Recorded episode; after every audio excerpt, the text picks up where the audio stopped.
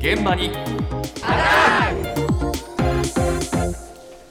今朝の担当は竹内島さんです。おはようございます。おはようございます。ゴールデンウィークに岸田総理がガーナやケニアに行って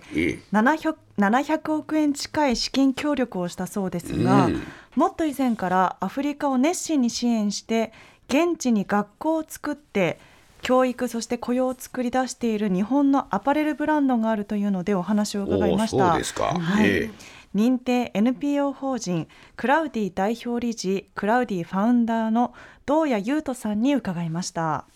昨年の2022年の9月に、えー、我々として6校目の学校がアフリカで開校しました。で、現在2023年年内に、えー、もうプラス2校、学校の開校を今目指しているということで建設中でございます。で昨年の学校に関してはですね、これまでずっと幼稚園から中学校まで建設をしながらですね、教育を提供するということをやっていたんですが、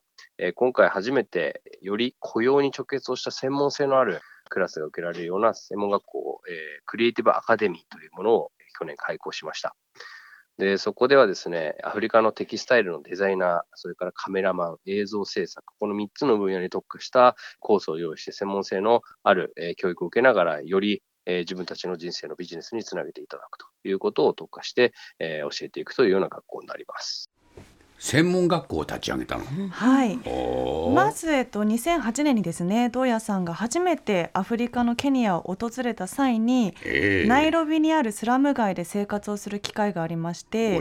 まあ、今まで日本だったりとか、まあ、そういった自分の生活で当たり前のように見ていた教育システムだったり、えー、まあ、食事雇用というものがなかったということでまずこの環境に教育を作ろうと思って NPO を設立してはい、寄付やクラウドファンディングなどの資金から学校建設をスタートしたんですね、うん、ただ今までは最初ですね最初は教育がメインの学校を開校してたんですが、えー、そこの出身の生徒特に女性が卒業した後就職先がなく娼婦になってしまうと。はい、いう現実を目の当たりにしたので雇用を生み出すためにアパレル事業をスタートされました、えー、そしてクラウディというアパレルを作って現地で縫製工場を作って雇用を生み出したと。また専門知識を得て世界でも活躍できるようにということでアフリカの伝統的なファブリックを用いたアメ、えー、デザイナーの講師などに学べる専門学校も設立して、えー、雇用につながる教育事業をスタートさせたということなんですが、えー、このアパレルの売り上げもアフリカでの活動への寄付になっているんです。そうですか、はい、でこうした活動は他のブランドとのコラボにもつながっていまして、ドイツの高級織物ブランドフェイラーとも連携したということで、うん、このフェイラーの輸入企画販売を手掛けるフェイラージャパン株式会社吉野陽子さんにも伺いました今回のフェイラーとクラウディのコラボレーションは3回目となりまして今回のコラボレーションは初めてガーナのデザイナーが起こしたデザインをですねドイツのシュニール織で表現するというコラボレーションになっておりまして新しくデザインを起こしてそちらでハンカチやポーチバッグなどを作ったコラボレーションになります。ちらの商品の売り上げの一部は、えー、ガーナのシングルマザーのワーカーたちが月に1回から2回、故郷の子どもたちに会うための帰省費用に援助する形で取り組みに充てられます。お客様たちからは、まずはあの単純にパッと見たときに明るい気持ちになれるとか、すごく心が躍りますって言っていただくようなことが多くて、商品に対する反応も非常に良かったですし、あとあのご自身がこう楽しみながら、おしゃれを楽しみながら、まあ、寄付につながるっていうところに一番共感をいただいております。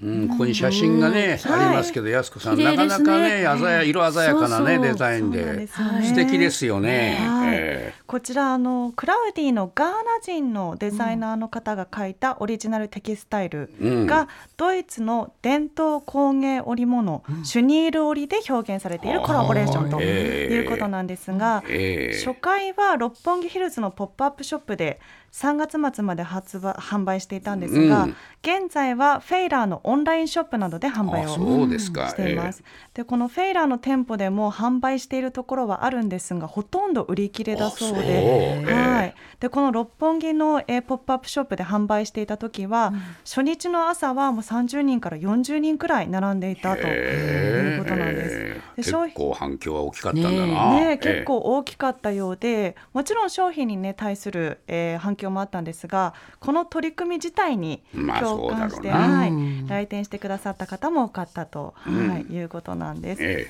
ーまあ、そんなアフリカの子どもたちの教育や雇用シングルマザーワーカーの規制などさまざまな支援を行っているクラウディなんですが今後の展望についても伺いました。再び東野さんのお話です。奴隷制度の時代から彼らに人権というものを与えずいろんな形で苦しい時間を過ごしてきたアフリカの人たちの許された唯一の表現が歌であり踊りでありそのもう一つがこのテキスタイルという柄と色の組み合わせこれを彼らが表現していることが、えー、一つの彼らのソウルとして今も残っているというのが、この適正の形だと思っています。柄一つ一つに意味があったり、色一つ一つに意味があったり、えー、そのメッセージ性も含めて、えー、彼らはそれを楽しんで、え、着用していると。